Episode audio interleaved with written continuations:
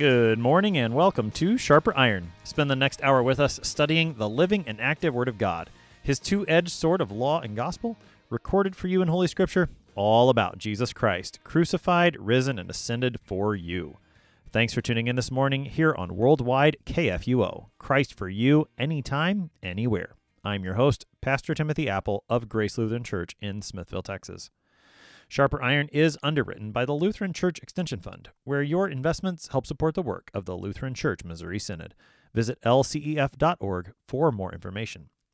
On this Monday, December 20th, we are studying 1 John chapter 4 verses 7 to 16. Today's text is all about love. That's a word that's often misunderstood in our world today, but God shows us precisely what love is. He has manifested his love among us by sending his Son into the world to give us life through him. To help us sharpen our faith in Christ as we study God's Word today, we have with us regular guest, Pastor Chris Hull. Pastor Hull serves at Zion Lutheran Church in Tomball, Texas. Pastor Hull, welcome back to Sharper Iron. Oh, Brother Appel, thank you for having me. It is always a delight when I'm with you. Pastor Hall, we are looking at this text from 1 John 4 today because it is the appointed epistle reading for Christmas Eve. We've been looking at epistle readings for the season of Advent, and now we turn to a few of them for the various celebrations that you can have on Christmas. There are there's actually four. You probably know this, Pastor Hall. I'm sure you have a service for each one. There's a Christmas Eve, there's a Christmas yep. midnight, there's a Christmas dawn, and there's a Christmas day. And we get to look at the epistle for each one. You get the epistle for Christmas Eve, 1 John 4. So tell us a little bit why why does this text show up on Christmas Eve? What does what does 1 John 4 have to do with Christmas Eve? Well, you you see this it, it has the reminiscence of a little bit of like the prologue from John 1, even though that's the reading for Christmas Day. You have this God coming into the world, his light shining in the darkness. And th- that's really why you have it on Christmas Eve. You have that propitiation language. God loved us. We also love one another. So you, you see this narrative that helps assist the gospel reading for Christmas Eve from Luke 2. And it's just a fantastic text that really sets you right for what like what is a christmas tradition? What is christmas all about? Is about this sacrificial propitiating love that is ours in christ jesus all right, so we're going to get a chance to look at that and see how this assists that gospel narrative. We're very familiar with that reading from Luke 2. And so it is it's nice to have these epistle readings that that help us to understand why it matters that there's a baby born in Bethlehem and laid in a manger. What's what's really going on? And John is definitely going to help us with that with this text. We're we're jumping in to First John into chapter 4 today, which can always be a little bit challenging because you, know, you don't really have the full context. Although I suppose with with John, jumping into one section with John is a little bit easier than sometimes doing that with St. Paul because St. Paul often tends to be a little more linear in the way that he writes, point A to point B, and, and so on.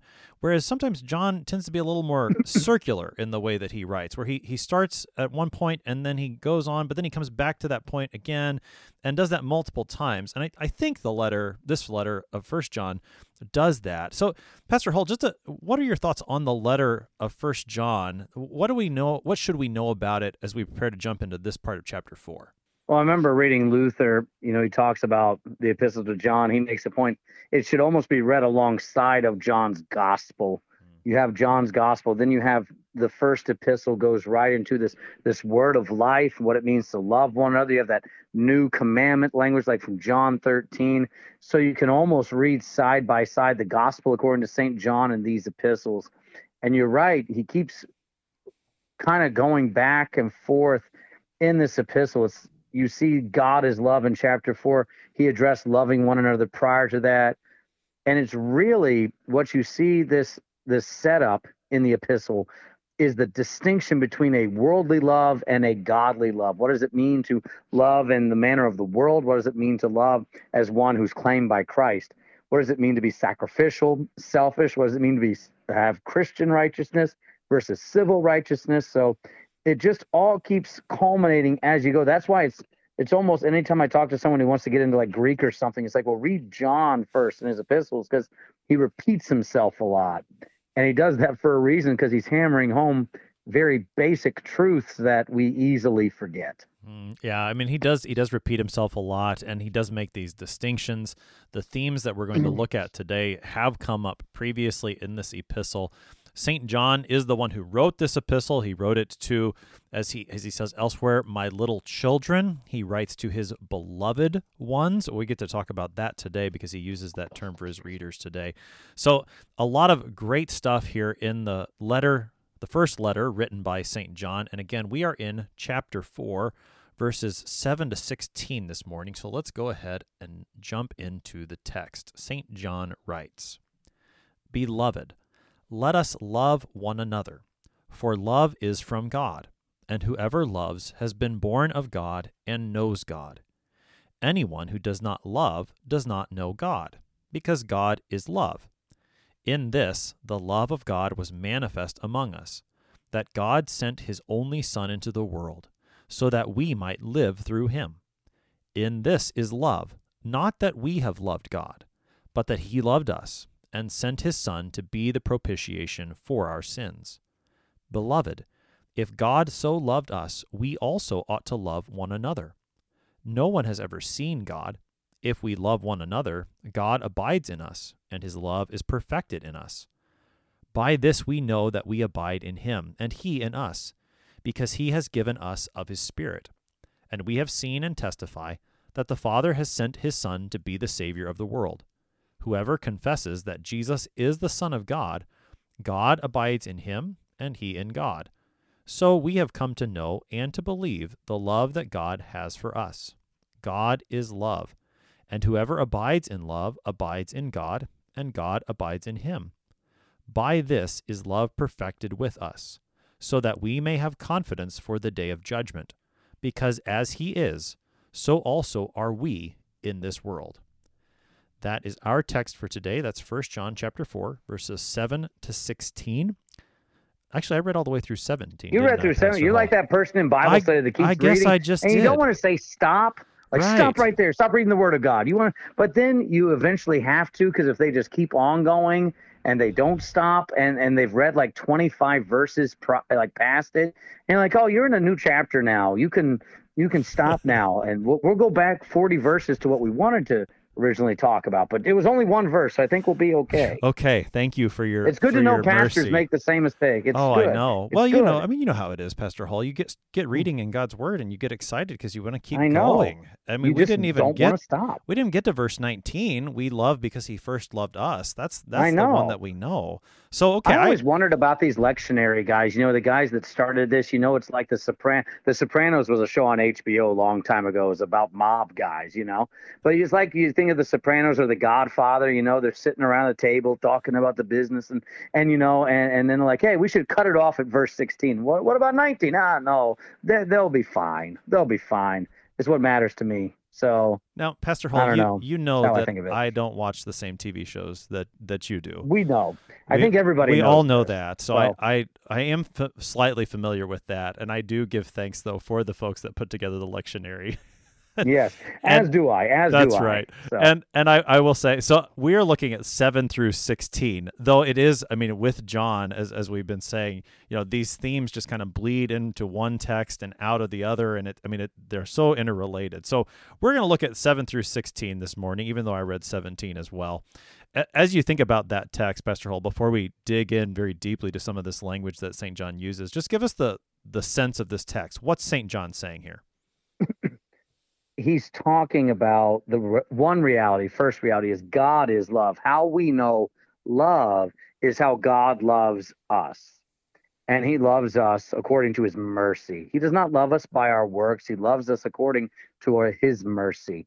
Meaning instead of being condemned for our sins we are forgiven by grace alone purely because he loves us. He is that's his love defined. How do we know love we look to the cross, we look to his son, propitiating, covering us in his righteousness that covers all of our sin. And then the flow from the faith that clings, that we cling to that love alone. Now we love. We love in the same manner that God loves us, not because other people are kind to us or other people impress us or we benefit from them. We love because of how God loves us. The love we have received now flows from us. And how John can say things like, if that love does not abide in you, you do not abide in God, is not some works righteous thing. It's a, it's a, it's an existence thing. It's a reality that if you aren't loving, if you're angry all the time, bitter all the time, resentful, do do you have you actually received that love from God? Have you received that? Do you know what that is? Because when you know it, when you trust in it, when you cling to it, it transforms everything about you. God is love, and only in that way is our life transformed here, that we may rejoice and have it. As I say, being a Christian is actually really easy. Living like the old Adam is where it gets hard. Hmm. But knowing who God is love for you is what gives us a life of joyful exhaustion and sacrificial living. Uh, tell me more about that, Pastor Hull. The you said being a Christian is easy and living under the old Adam is is hard. What do you what do you mean by that? How does that relate to to what John's got here? Well, God is love, and when we look at our life as a Christian, our life as a Christian is one receiving the gifts Christ freely gives baptism, the Lord's Supper, holy absolution, the gospel proclaimed, the mutual consolation of the brethren. When you abide in these things, you're abiding in his love, receiving the gifts of forgiveness, life, and salvation, literally hearing God say, I love you. That's joyful. Whenever I hear that, I don't walk out resentful or angry or bitter or anxious or worried. There's ease, there's joy, there's peace because I've received God's grace my conscience is at peace. It's only when I drift from that love to love of the world, love of the old Adam, and cling to those things that I then begin to resent the Christian life.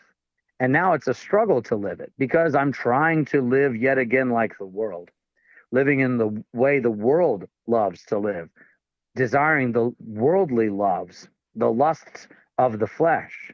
That's when it's difficult. And that's what gives you the anxiety and the stress and the worry. Being in God's word is joy. I always tell, I talk to people, I say, think of it this way when you abide in God's word and read too many verses and you just That's keep right. reading it, you're not walking away sad and angry. But guess what? When, when your, your, your fingers go across the, the keyboard and you go to that website you know you shouldn't be going to, but it feels good in the moment and you go to it, when you walk away from that, you have nothing but guilt and shame. And when I say easy, it's not that it's, well, literally, I mean, it's easy. Something is easy because it's not something you do, it's God working on you. You don't do it. The world will hate your guts for it, but Jesus is smiling with delight. It's when we try living like the world again that we start having our problems. And yet, Christ still absolves you and forgives you and reminds you of his love because he doesn't love you because you get your act together. He loves you because he is merciful. Mm-hmm. Yeah. Yeah, that's that's beautiful, Pastor Hall. And I, I, I mean, what you say about the ease of God's word is so true. And how often, I mean, in in our own lives, do we look for that rest or that ease in all the wrong places? And when we think we're going to find that ease, that rest by whatever, going to that website or by typing that nasty comment on Facebook or or whatever it may mm-hmm. be, you know, we think that that's going to provide some sort of relief for us. And then it's it's not very long usually where we have that, you know, Adam and Eve moment when we see what we've done and there's that shame.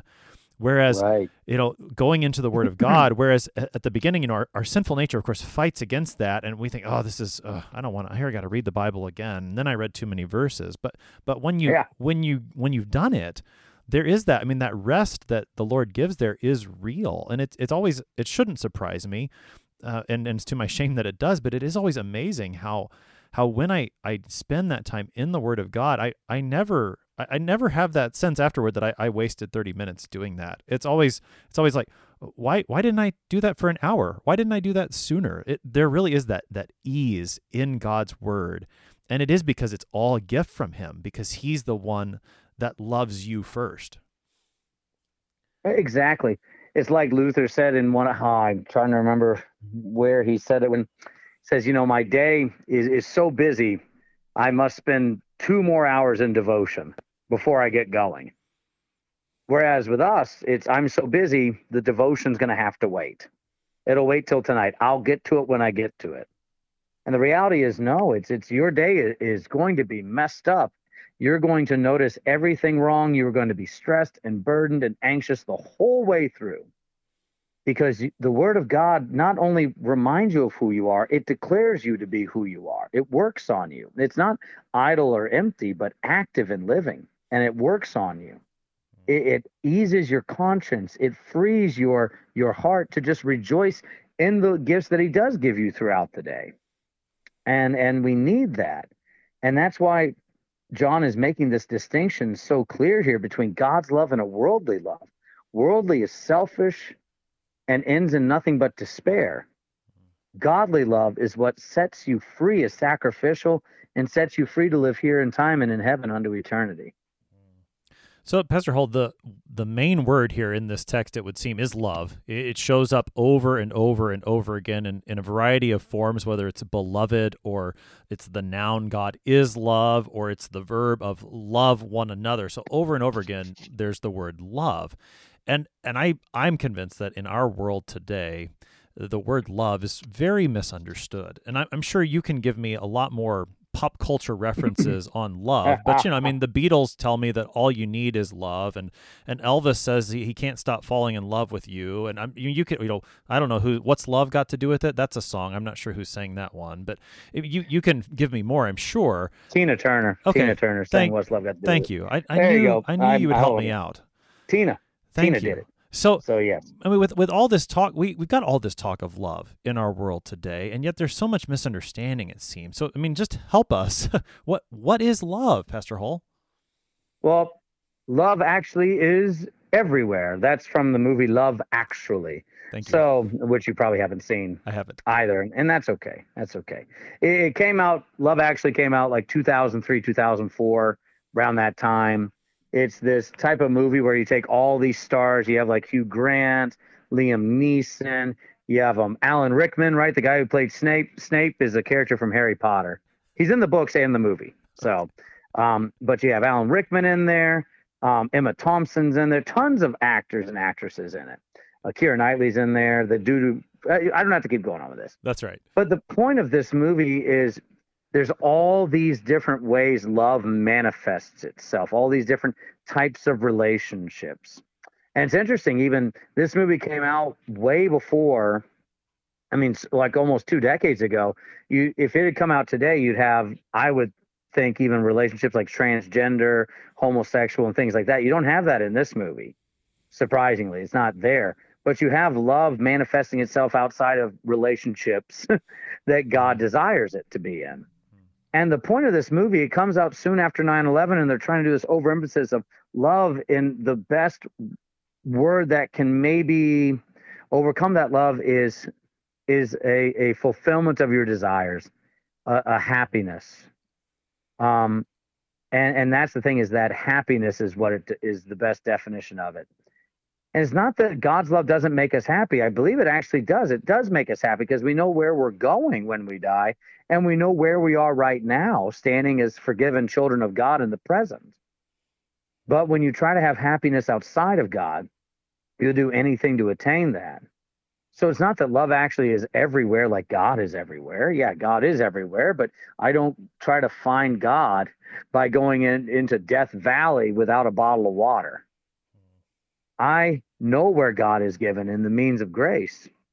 God is love, meaning where God reveals his love for me in the death and resurrection of his son, his blood wounds and death. And then where Jesus says that benefit of his death can be given and found in the means of grace. So it's taking that love. It is all we need, meaning Christ is all we need. And then everything else flows forth from that. Hmm. Well, and I think I mean, and I again, not having seen the movie, I can't comment on it particularly, but I do think that that the way that you're describing the world's concept of love hits the nail on the head. That that the world comes to love as if someone is going to be loving to me, then what they do needs to fulfill my desire, needs to make me happy. And and when that's our definition of love, and then we come to God and expect Him to fulfill that definition for us. But we've got it all backwards. So we're we're trying to put our standards upon God, and it never works. And I, I think that's, I mean, that's where you see all this confusion when it comes to, you know, some of the attacks against Christians. And you you aren't loving because you aren't helping me fulfill what I think I want or what I think will make me happy.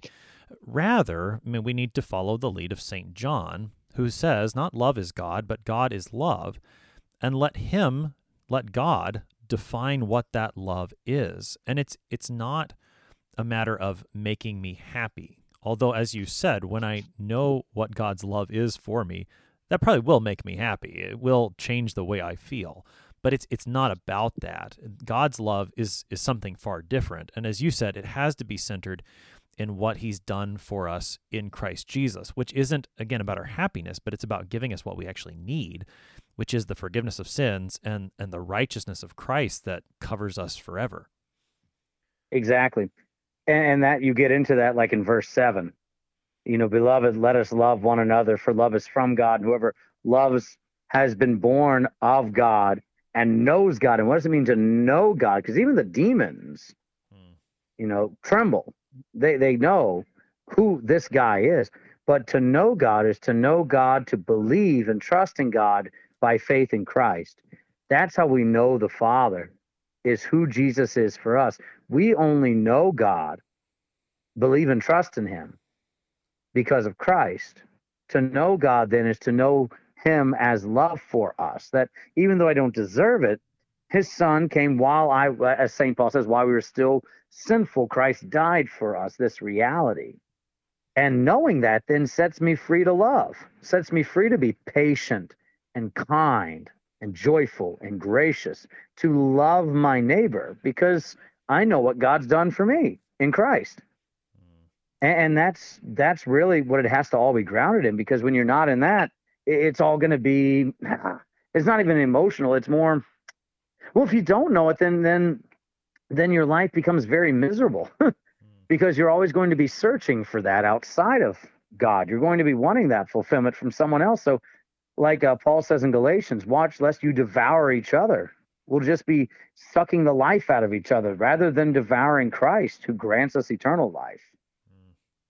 Yeah, that you you mentioned the phrase knows God there, and then that's coupled here in verse seven with having been born of God. And, and you had you had mentioned this previously, Pastor Hull, that in order to to really grasp First John, you really need to have John's gospel there with you and it is amazing how many echoes there are of the of the gospel of john in this letter and i think right there is one the idea of being born of god and knowing god and right the john 3 well john 3 certainly comes to mind you know to to be born of of the water and the spirit right to be born from above or to be born again and even i think john 1 as well which mm-hmm. I, I, mm-hmm. know is the christmas day gospel and it doesn't go it doesn't get paired oh, yeah. with, with born this of the not a flesh and blood, right? Right. Well, and and and yet, you know, I mean, who is it that I mean, and there's the idea of knowing in that prologue as well in, in John 1, you know, yeah. he was in the world, the world was made through him, yet the world did not know him. Know him. But yeah. by being born in the in the water and the spirit and being born by the will of God, then we do come to know him and then to I mean, and then the love comes right? Because we know his love and then our love follows that. I mean, I think you both of those passages john 1 and john 3 i think help to to shine a light onto what he's saying here in first john 4 oh big time. And, and that's the reality is god is the one that gives this birth from above that he he regenerates us.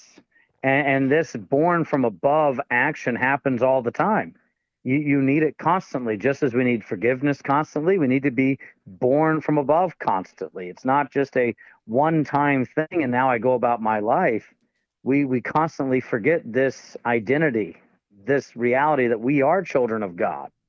And we are reminded of it in the reality of God being born for us, coming to us, and the reality of John 3, even with baptism, it comes to you. You are brought to the waters of holy baptism. You don't run to it yourself.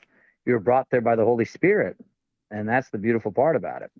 I mean that that thought of of needing to be reminded of this and to be brought back to that truth of what God has done. This is is in First John and other places. I mean, in the in, in one of the divine services that's in Lutheran service book, you hear from from First John chapter one, where we're mm-hmm. we're always told to confess. You know, I mean that if we confess our sins, He's faithful and just to forgive us. We keep coming back to that, and then I know this doesn't come up in the liturgy, but but later, you know, John John says in chapter two, he says, "My little children, I'm writing these things to you so that you may not sin. But if anyone does sin, we have an advocate with the Father, Jesus Christ the righteous." So when that know, when that love is lacking in our lives, when we're not showing it for another, when when sin comes back, what do we always need? We always need to be turned back toward the love that Jesus has for us that does forgive our sins because he's our advocate with the Father.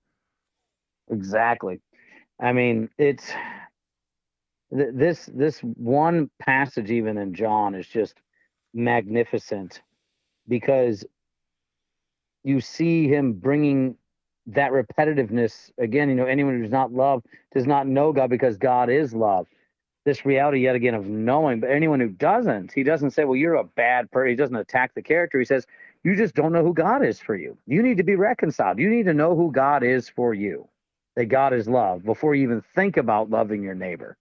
Because that won't happen unless this happens first. Mm, yeah, and and again, the way that John writes it is maybe a little bit different than than we're used to from St. Paul because John just keeps kind of you know, he he starts with beloved, let us love one another well, wait a second, that that doesn't sound like the place to start. But then he says love is from God. I mean, so he's he's constantly just connecting these two things that the love comes from God, it starts with God, and then it overflows into our lives. And he just keeps going back and forth between those two, reiterating it, bringing us back to God's love over and over and over again. And of course, that love is centered in what he's done for us in Christ Jesus. And we're going to pick up more of that on the other side of the break.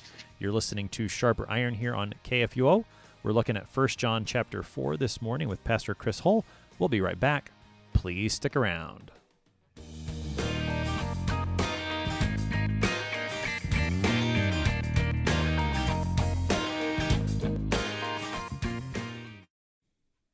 Did you know that Lutherans are helping new American immigrants get settled? How about struggling church workers in need of support and refreshment? And we assist at risk children and provide disaster response to hurricane victims. Through LCMS recognized service organizations, we are doing all this and more. I'm Rahema Kavuga of Lutheran Church Extension Fund, and I don't want you to miss out on hearing what your brothers and sisters in Christ are up to. Visit interesttime.org to see how your support gives life to these works of mercy and love.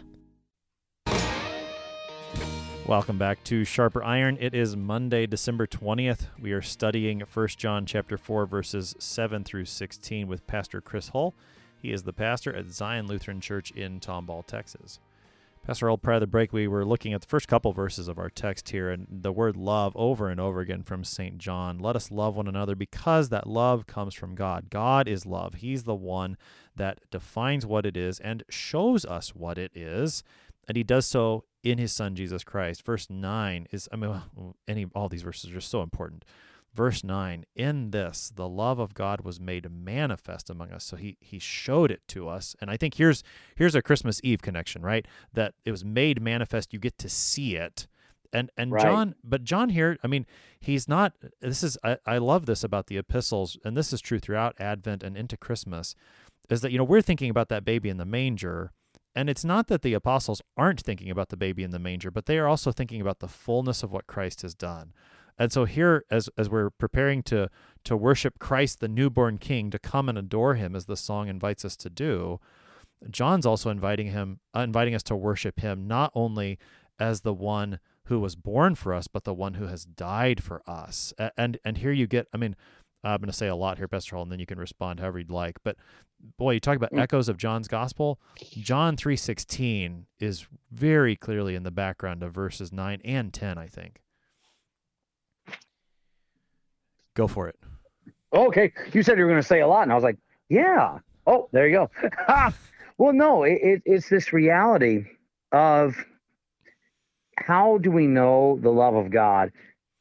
Baby in, in the manger, yes. Feeding 5,000, uh, walking on water, raising Lazarus, you, you see a loving God, but it, it's in his death that you see the ultimate expression, the revelation of God's love for you. You get into that when you get into John's gospel.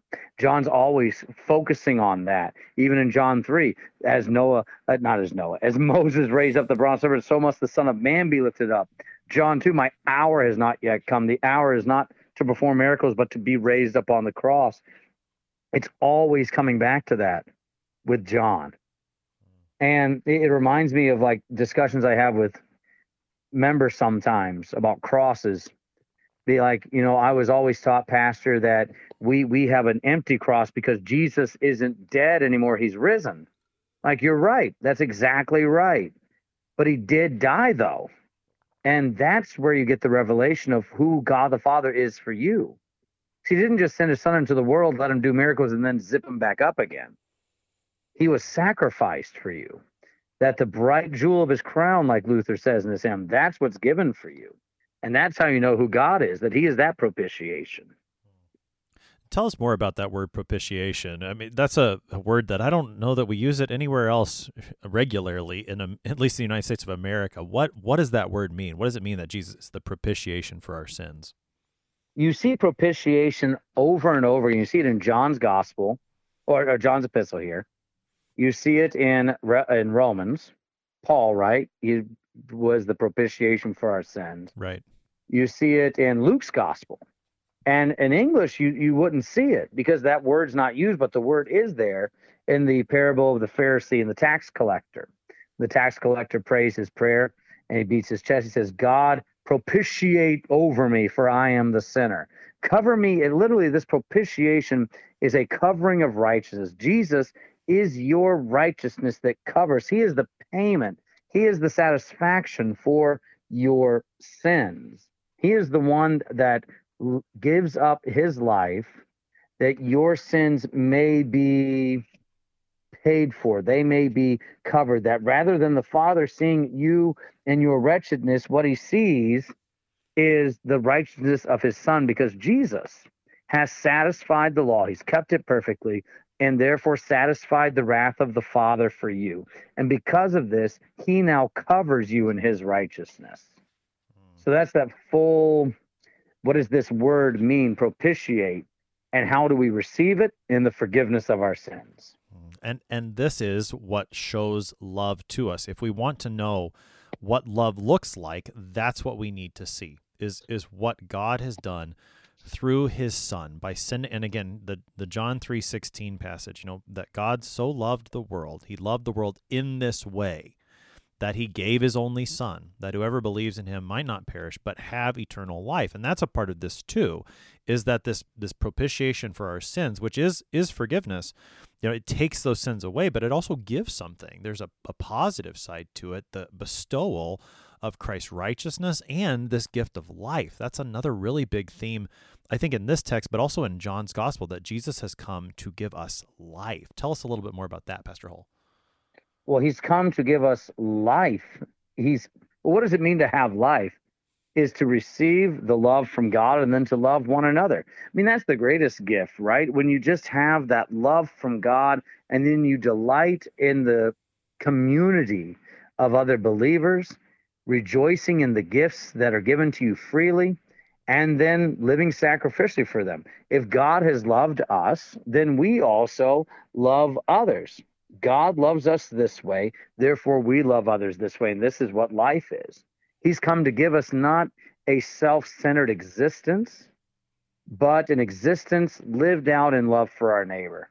And that's what frees you. Gets back to when I said being a Christian is easy and I, I talk about reading the Bible or going to a website. The other thing is think about this uh, the joy that's given to you when you speak those words of peace to your neighbor, when you have that person grieving and hurt and damaged, and you bring the light of the gospel to them to shine in the darkness of despair.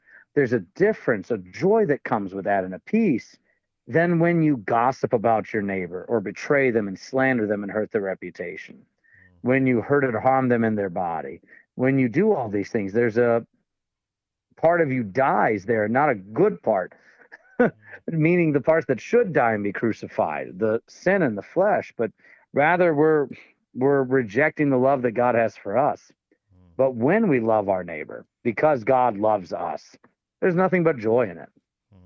Yeah, I mean that, and that that is what it does truly mean to live. And I, I appreciate the way you you really brought that out here in, from John, because I mean I, I, think when I when I think about you know what does it mean so that we might live through Him, my mind usually goes automatically to eternal life, the resurrection with Christ, and and that's a part of it. But I, I like the way that you've also brought into the the life that God gives us now, which is the life of love. And I mean, I don't know that these words are recorded by John in his gospel, but in in in Matthew, Mark, and Luke, I think, you know, we hear Jesus say, if you would save your life, you you lose it. And if you try to save your life, what let me see. If anyone loses his life, he'll save it. That's how it goes. Right. Right. But if you try to save your life, if, if you're if you're selfishly holding on to to all you are and your sinful desires, if you're trying to do that, then you're going to lose it. It's only by actually losing that life that Jesus gives you this life of his. And again, that comes from his love which is shown in his cross is propitiation for you.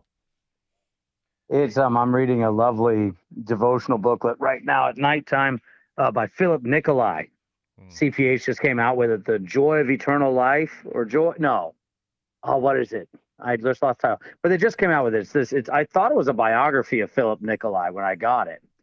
And it's not. It's actually written by him. Have you seen this book? I have. I can't recall the exact title, but it looks like a good. I mean, I would love. I'd, I'd love to know more about his life and a biography, but I think reading his his writings is even better. Oh, and I think it's Matthew Carver who translated. He does a lot of good stuff. He gets he did Walther's hymnal. He gets a lot of good material out there. Uh, but Philip Nicolai right is a a um, 15th and no 16th and then 17th century hymn writer and uh, pastor and he goes through all of these hardships. He goes through the plague. I think it was like 1589 or something like that. He's writing this basically his uh, because of the plague killing everybody, killing off family members and death all around him. He plunges himself into the word and he he makes the reality that we are set in the present because of the eternal life Christ has won for us. We are eternal people that have already begun to live eternally in Christ right here and right now and that's the only way we can have joy is in knowing who we are as eternal beings eternal ones in christ. Mm. That sets us free. So we do lose things in this life because they're not they're most of those things are not things that that last eternally at least the way we treat them. Those those people even sometimes we uh, idolize them. And god takes that idolatry away from us. He takes all these things away. We lose them because they are not things that grant us eternal life. But it's only in that eternal identity that we then are free to be joyful here and now.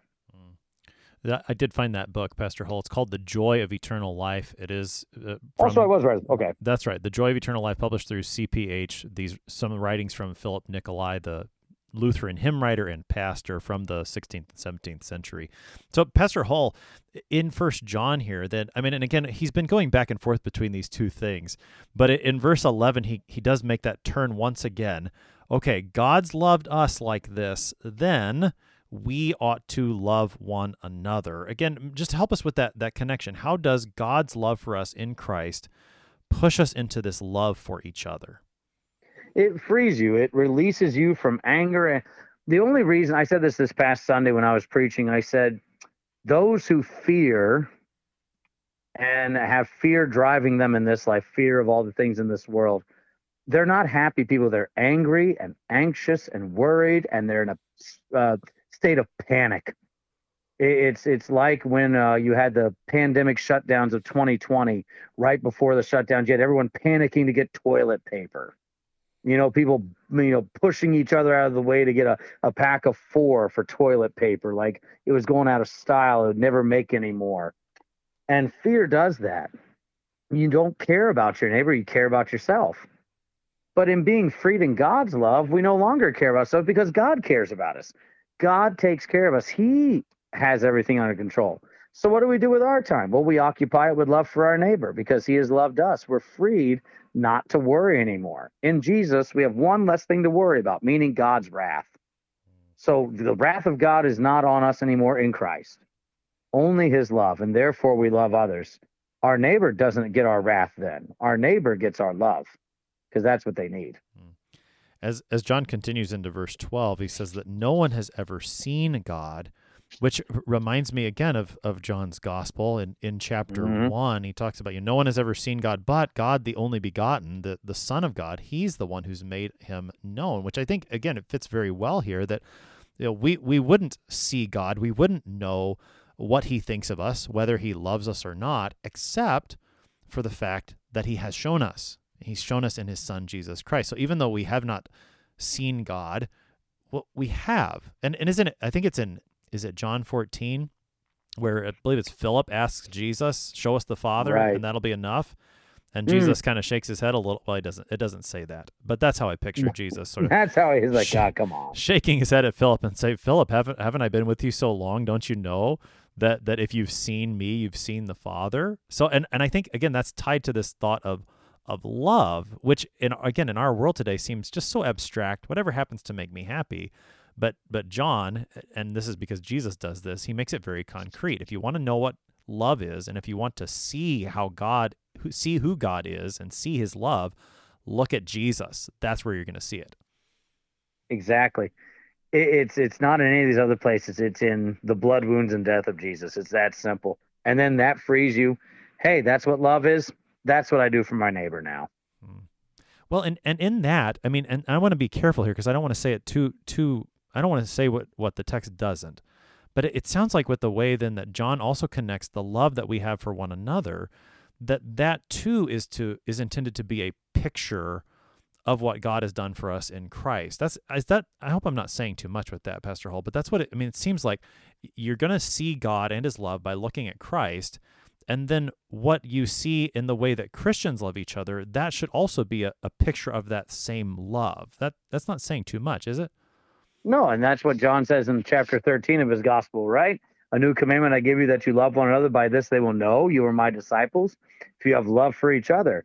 So I, I, I saw a, a meme the other day and it showed one person like scared to death because they're trying to trust in their own works and love.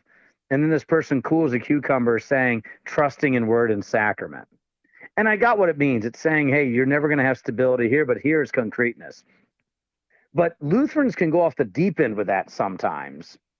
And it be, well, I take communion and I go to church, therefore I am loving. Mm, no, you still kind of look angry. You know, uh, I just gave you it literally divine service is heaven on earth. And you look like someone just shot your dog. And it's always, well, I'm a stoic German, I'm a stoic Norwegian, I'm a uh, some Scandinavian country. Um, you know, I'm a stoic person. And I'm like, I don't buy that. I really don't because I- I've seen you be happy. I've seen you get excited about things. I've seen you at Astros games. I've seen you um, when you went, you get a big bonus at work. I've seen you happy, and you show it there, but you don't show it here. So try again. And it gets back to this: is you'll see this love. It's kind of like the movie Elf when San- Elf's a movie with Will Ferrell Thank you. in it. If it I have seen but there's one. the there we go. It's when Santa's coming. Santa, you know, he gets so excited. That's the Lord's Supper. Literally, Jesus is here. Everybody, Jesus is here.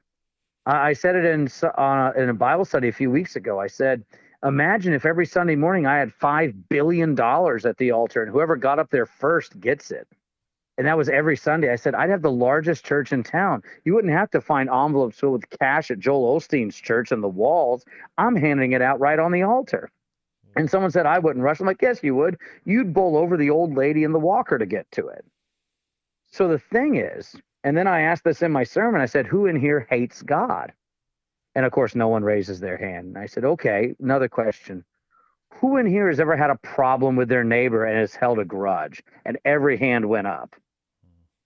And I see that uh, they've gotten better at Zion. Their rotator cuffs work again. So they're able to raise their hands. And I said, So you do hate God because you hate your brother who you have seen. The reality is, we know God's love not only in the death of Christ for us, but also in our death for our neighbor every day. That Christ, what does it say there? His love is perfected in us, that that love permeates and works through. The distinction of Lutheranism is that's not what saves you. You're not saved, so don't focus on that. But when it's gone and not there, and you're acting contrary to that, then the law enters back in and says, wait a minute. there's a problem here. You're still living for the world because heaven's here and you don't really care about it. Mm-hmm. Well, and that's fun. Or maybe I'm too judgmental. Well, but then with that with that problem that the love does not always manifest itself in our lives, what's what's the solution? John John doesn't say, "Hey, you need to try harder to love people." He Right. says, "No, you need to know God's love, and that love needs to." And this is you know more John. This is John fifteen language. That love and Jesus Himself actually needs to abide in you. It needs to live in you. Well, how's that love going to get in me, Pastor Hall? How's it going to live in me? How, that's where your connection to the Lord's Supper, the Word that's preached Right. to you. That that's how. I mean, it, you know, if you want to use that language of the problem is you don't love. How do I fix that problem? It's not by the pastor wagging his finger at you and say try harder. Right. It's by the Right. pastor telling you God has loved you in this way.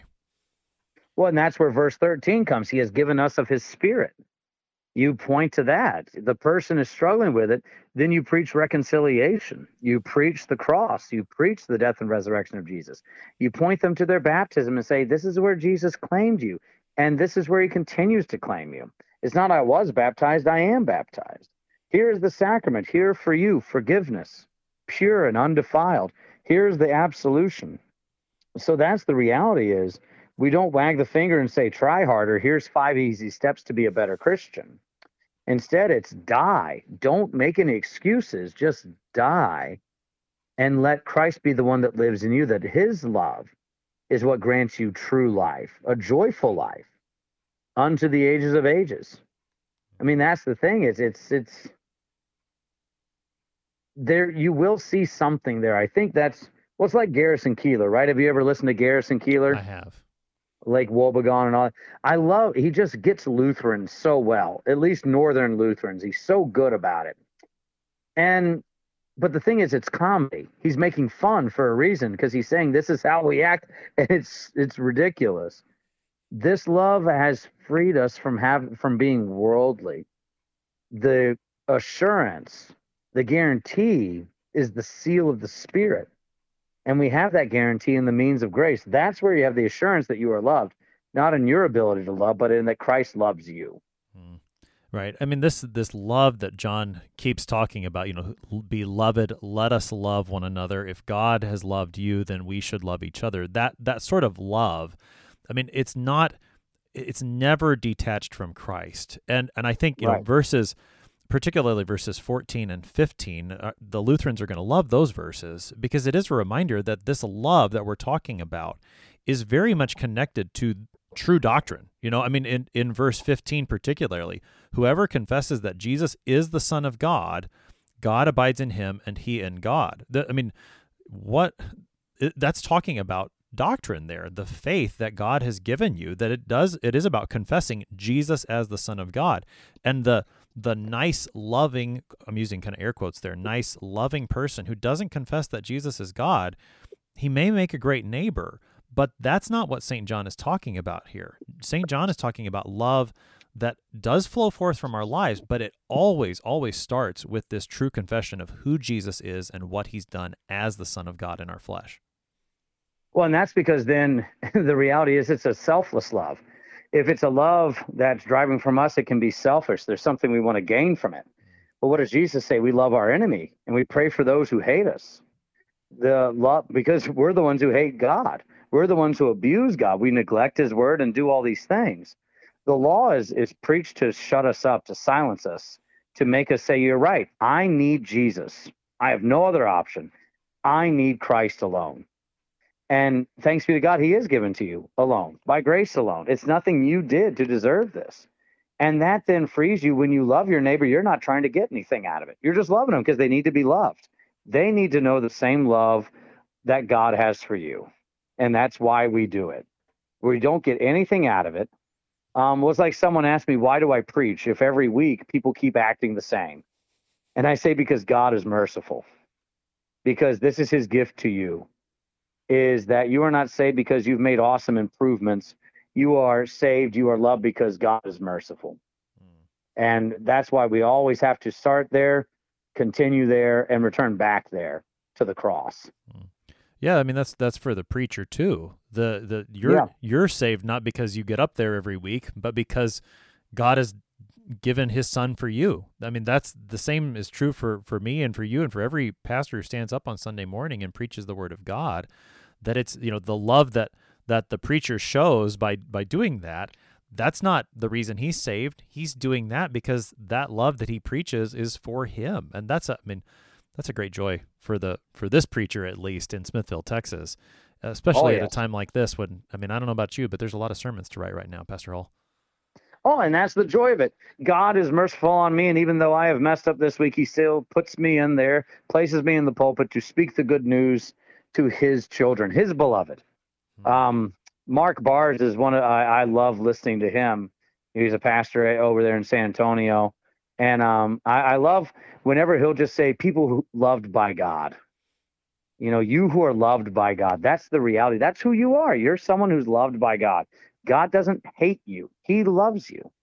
And in Christ, you are unconditionally loved. And that's what it has to permeate in every church right now. We, we don't need another, we don't need a political agenda or platform. We don't need a social club. We need a place where it's just constant on repeat. God doesn't hate you. He loves you. And here's Jesus to prove it.